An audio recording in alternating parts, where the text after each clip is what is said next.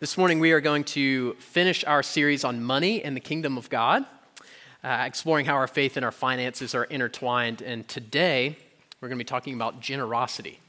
Um, so, uh, Aubrey preached uh, about this about 10 years ago, so I stole from his sermon liberally, or I'm just riffing off a lot of it. So, um, there you go. Stole a sermon about generosity. Um, if you've got a Bible with you, and I hope you do, turn to the book of Exodus. It's the second book in the Bible if you're, if you're not familiar with using the Bible. Turn to Exodus 35. It's the passage that Luke read to us. There, uh, we read one of our great family stories.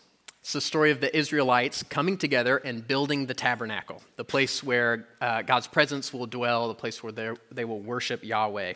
And to do this, they give from their own assets. Now, Two things stand out about this giving.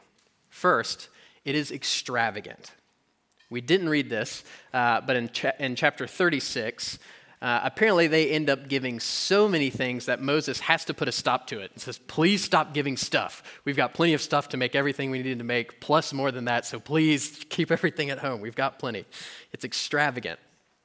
The second thing about this giving that the, that the author makes clear is not only was it extremely uh, generous, but it was also totally voluntary. So, over and over again in this passage, we hear phrases like this. Verse 5 Whoever is of a generous heart. Verse 21 Everyone whose heart stirred him, and everyone whose spirit moved him. Verse 22, a willing heart. Verse 26, all the women whose heart stirred them. And this continues and continues into the next chapter as well. So here we have giving that is both extravagant and voluntary. Now, there's a name for this type of giving in the Old Testament. Look at verse 29 if you got the passage in front of you. All the men and women, the people of Israel, whose heart moved them to bring anything for the work that the Lord had commanded by Moses to be done, brought it as a free will offering to the Lord. And in the next chapter, it comes up again, uh, chapter 36, verse 3. And they received from Moses all the contribution that the people of Israel had brought for doing the work of the sanctuary they still kept bringing him free will offerings every morning. The free will offering shows up again and again in the Old Testament. It was one of the types of offerings that, uh, that God taught the Israelites to practice in the Old Testament. Because he taught them several different ways of giving and offering things and doing sacrifices. One of the offerings was the free will offering. It was a voluntary gift that was above and beyond the tithe. So, if you were here last week, uh, Keith showed us that the tithe was one of the types of offerings, but it was set. And it trains us to see God as the owner of all things. So, the tithe was 10% off the top um, of whatever resources came into a person's hands. It wasn't optional, and it wasn't a gift. It was more like this holy thing that was in your house, this 10% that had to get out and go to the right place. But free will offerings, this was truly a gift. It was over and above the first 10%. You could look at it this way. Uh, when, God does, when God told people to do a tithe, He desired them to do it joyfully, but He didn't require their heart to be in it. The free will offering, on the other hand, was all joy. It came from a heart that was stirred up by God's grace. So the tithe was a demonstration of obedience, but the free will offering was a demonstration of love and worship and joy. You could say the, Israel, the Israelites tithed because God told them to do it. And they gave free will offerings beyond the tithe because they wanted to. Now, when we turn to the New Testament, we see that the free will offering, far from going away, is so ingrained in the people of God that they continue to do it over and over. And there are examples all over the New Testament, one of the clearest ones being in our reading from 2 Corinthians. So 2 Corinthians 9 7 says this Each one must give as he has made up his mind, not reluctantly or under compulsion, for God loves a cheerful giver. And then if you flip back to 2 Corinthians 8, verse 3, for they gave according to their means, uh, this is Paul talking about a different church. That church gave according to their means, as I can testify, and beyond their means, of their own free will begging us earnestly for the favor of taking part in the relief of the saints. What we're reading about in Corinthians sounds just like the Exodus passage, Except there, they're not giving offerings in order to build the tabernacle. There, they are giving offerings to give relief to the Christians in Jerusalem who are in a desperate situation. They're being persecuted, uh, they're, they're deeply poor, and do not have resources coming from anywhere else unless their fellow Christians and other churches provide for it. It's the free will offering. Uh, this passage in 2 Corinthians is not dealing with the tithe. Paul is not here making this blanket statement that we only give to the Lord if we feel like it. When he instructs the Corinthians that a person, quote unquote, shouldn't give under compulsion, he's not talking about the normal week to week operations and ministries of the church to which every member must contribute. He's talking about a one time special offering going to desperate Christians in Jerusalem. It's the free will offering again. So, just like in our Exodus passage, the New Testament Christians are giving generously to real needs above and beyond the tithe. And it makes so much sense that this would continue in the New Testament, in the age of the Messiah. Right? Because here's a group of people that are shaped by the Savior who emptied himself completely so that we could become rich and have all things. And so, no wonder the New Testament Christians gave in joy and in peace. And if you look fast forwarding through church history, you see this again and again and again that Christians everywhere and of every culture do this the free will offering. So, just one example I want to give you is C.S. Lewis. And I want to give you that example because Lewis is like quoted all the time from places like this, like sermons. Uh, he's known for his brilliance. He's known for his clarity. He wrote the Narnia series. He wrote these wonderfully helpful and brilliant books. But Lewis is less well known for his posture toward money. Now, Lewis grew up basically in poverty, uh, kind of scratching a living. And eventually he becomes a professor right at, at Magdalen College and um, starts to have a more stable life.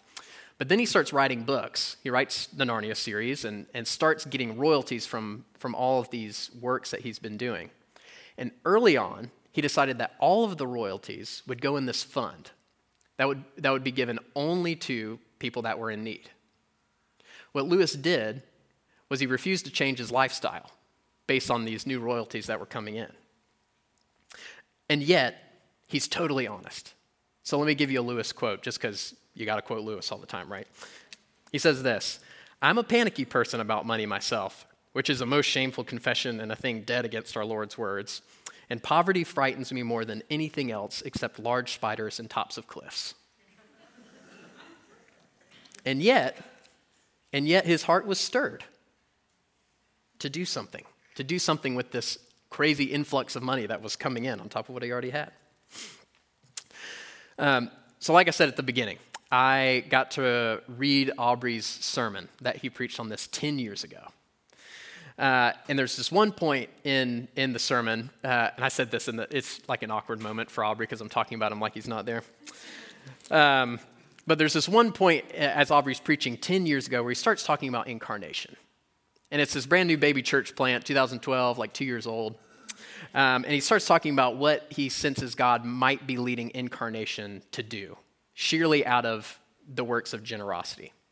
And I just wanted to share a few things with you to show what God has done in 10 years and what he, what he can do in a, in a really short period of time. So, February 2012, uh, Aubrey talks a little bit about the building. Uh, and he says something like, this, this space we're in can't fit 100 people. This was a different one this, than this building, obviously. Um, and it was amazing reading that manuscript from my office, which is in this church building. The curate has an office in the church building. And everybody here has a chair to sit in. And uh, the children have a place to go. They don't get stuffed in a broom closet anymore. They have like their own classrooms. And it's not just one big classroom with the two month old and the 12 year old in the same place, right? It's amazing. This building that we have, that's beautiful and that that fits our needs and, and that we can grow into. This was built completely from free will offerings from a group of people. Ten years ago, we were talking about the need to plant churches and to be able to support, to get off our own financial support from outside sources so that, so that we could support church plants in other places. And I look back and I think about Lamb, that's in the county, doing well, looking at building their own space. I think about Restoration in Staunton and Church of the Resurrection in Charlottesville, which has just started up and is doing so well. I think about our Arabic speaking congregation and the work of Bishop Andudu and others in that congregation to plant like five or six other refugee and immigrant churches all along the East Coast. Uh, Aubrey named the need to bring in um, recent seminary graduates to train them as vocational ministers so that they can do this work over the course of a lifetime and not go up in flames, right? It's pretty important. And he points to Luke uh, sitting there, who's our first curate. And he talks about Luke raising 80% of his salary. I'm the, I'm the fifth curate. We're deep in the interview process to bring on our sixth curate next year and we spend none of our time raising our own salary out of the generosity of incarnation. I've benefited greatly from this program and from the generosity of this uh, family called the Kern family, who is wildly successful in the business world and has given an unbelievable amount of money to fund these residencies all over the country and in churches of all sorts of denominations. We talk about missions wanting to do missions outside of our own church body and in other lands. And I think about what God has done through Pax Day for Nuba in the Nuba Mountains in Sudan and through our relationship that we've got with Bishop Andudu. And then finally, uh, Aubrey spent most of his time talking about how he saw God leading incarnation to be a place that will help those who are most in need in our community and are in poverty. And I think about uh, the work that I've gotten to do with the, Red, Rector's Discretionary Fund, along with Eric and Martin and Keith and obviously Aubrey. And we work hard to try and steward that, steward that fund well. It only goes to people, only goes to physical and financial needs. And, um, but I think about the fact that we've, at least since I've been here, we've never once looked at a person that we've really wanted to help out and just had to say no, just because we don't have funds in it. It's never happened, not once all from generosity. Now, why do I say all this? Why do, why do I review all these things? Um, it's not to say, like, we've done it. You know, finally there's a sermon in this series that we don't have to think about later. It doesn't worry us. Uh, I'm also not about to cast the vision for the next 10 years. Uh, it's Aubrey's job. Told I'm not supposed to do that anymore. Um, no, it's just to show us what God has done with generosity. That's what he always does. One of my favorite sayings that we have around here is you can't outgive God, because it's true. And so I beg you to continue to imagine what God will continue to do with generosity. There's much more room to press into, to press toward the poor and needy, to commit ourselves to the hard work of a merciful and just and effective response to poverty in this city. And you can think of the individual person that, that I know pops into each of our minds as we think, right? Or you can think of even larger work in the systems of our community. People like Levi and several others that are working with an organization called Faith in Action that's actively working on solutions like finding good, tra- better tr- public transportation so people can get to work easier. There's many more ch- churches to plant. Studies show that church plants are one of the most effective ways for people who do not know Jesus to meet him.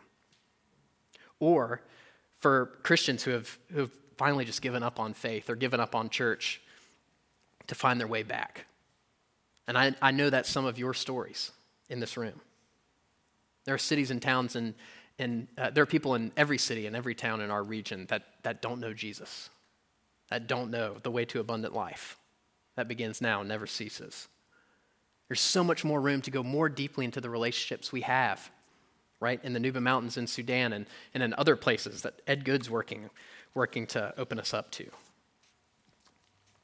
So now the question is, and this is where we'll spend our last few minutes how do we do this?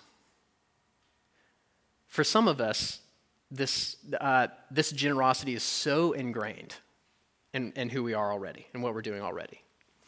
Um, for others of us, this is new. And even thinking about the tithe last week was like a horse pill to swallow. So thinking about going above and beyond the tithe is like it's intimidating or just feels like, ah, that, you know, that ain't me. You know, uh, my heart does not stir right now like the Israelites in, in Exodus. That's great. That's great for them. But how do we have the margin in, in both time and resources to do this?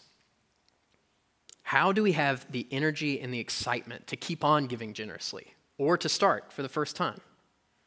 How might our hearts be stirred up like the Israelites and like the New Testament Christians and like so many who have gone before us? Well, for some of us, not for all of us, but for some of us, the real issue is lifestyle.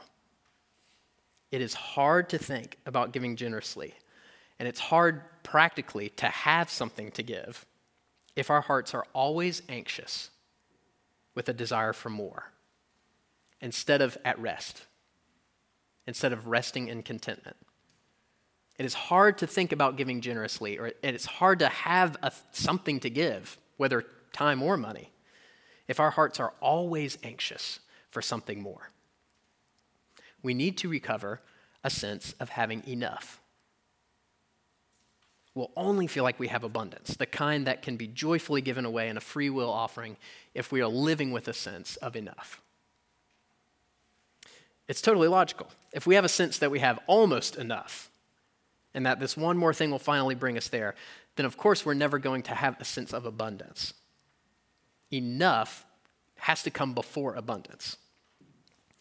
So, what I'm actually doing right now is not urging us to make painful sacrifices for the sake of others. There is a place for that. Absolutely. But for many of us, myself included, there's a step that comes way before that. And it's just realizing that our collective drive for more and more directly damages our own well being and the well being of those around us.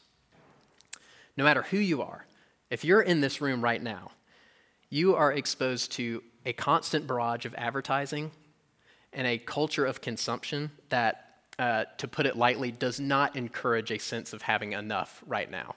It's like I was watching football yesterday, probably going to watch some more football today. Um, you watch a lot of commercials when you're watching football, and commercials are great, advertising is great. But I, I I'll just challenge you watch some commercials today with the lens of how they try to get you to buy a thing. It's often not just like, look how well made this is, and this will last, and it's a, and it's a great product. There you go. You know, it usually has something to do with happiness is right there. It's almost there. Like I saw a car commercial, I don't know, seven times yesterday that promised that I would not feel under so much pressure if I got this car. I, I think it was like it was still sort of confusing to figure out what the there was a soccer player involved. I don't know. Some of y'all have seen this. But I, seriously i had to watch it like six times. That is that is liturgy. Like some of you are bored that we say the creed every week but we don't say the creed and then say it again and then again and again and again. Like this stuff is training us to think right? We are promised that happiness it's not far away, and we don't need, we don't need a ton more. It's right there, just a little more. Out of reach, yeah, but barely. Here's the deal this is just one of the pressures of our age. Even if you are totally wise about this, you're going to relapse. It's easy for any one of us to get caught to, to get caught in this. So here's the question that I want us to think about. Is that thinking that we are fed right? Is it right? Is it good? Is it good for us? Is it good for you? Is it, is it making you happy? Is it good for our neighbors? Or is Jesus' teaching right? And is his teaching good? It's not about giving up running water or burning our debit cards. That won't fix the problem because the problem is actually not more stuff. The problem is we put no limit on stuff due to our insatiable human need for more. And that we think we need all sorts of things to be happy when really we need very few. I was talking with a friend this week about this, about how, how we totally get caught up in this. It's so easy. So let me suggest we start here. It's very simple. What if Jesus was right in what he said and what he taught on money? That his teaching in the Sermon on the Mount, for example, that you cannot serve God and money, the word there for money is mammon, stuff. And that if we, if we serve money and stuff, it'll just lead to stress and anxiety. So the passage, the famous passage on anxiety that Eric read the, about the lilies of the field and all of that, it comes with, it, within Jesus' teaching on money. What if he was right? What if the things that we're taught to believe about money and stuff and happiness, what if those things are just off? That the formula more stuff equals more happiness is just bad math. What if more stuff equals just more stress? More hours at the office, more debt, more years working a job I don't feel called to, more time wasted cleaning and maintaining and fixing and organizing and updating all the junk I don't even need. What if, what if more stuff actually means less of other things, and those other things matter most? More stuff means less time, it means less financial freedom, less generosity. The sense of having enough, if we can cultivate it, will liberate not only the poor, but also the rich. Human, human well being requires, first and foremost, a lifestyle of restraint, not luxury. At the end of the day, it's simply about looking to Jesus and trusting that what King Jesus taught was true and that it works. What he, what he calls us to, in a word, is simplicity. And simplicity can be done at any income level. Simplicity trains us to cultivate the sense of enough, contentment, that felt sense of enough, which is the ground from which joyful and spontaneous and generous giving can occur. And the result is blessedness. It's blessed contentment and watching the fruit of the kingdom grow, which is beautiful, and storing up treasures where things won't rust and, and the moth won't eat them. It's contentment and blessedness. That's where Jesus would lead us today. In the name of the Father, and of the Son, and of the Holy Spirit. Amen.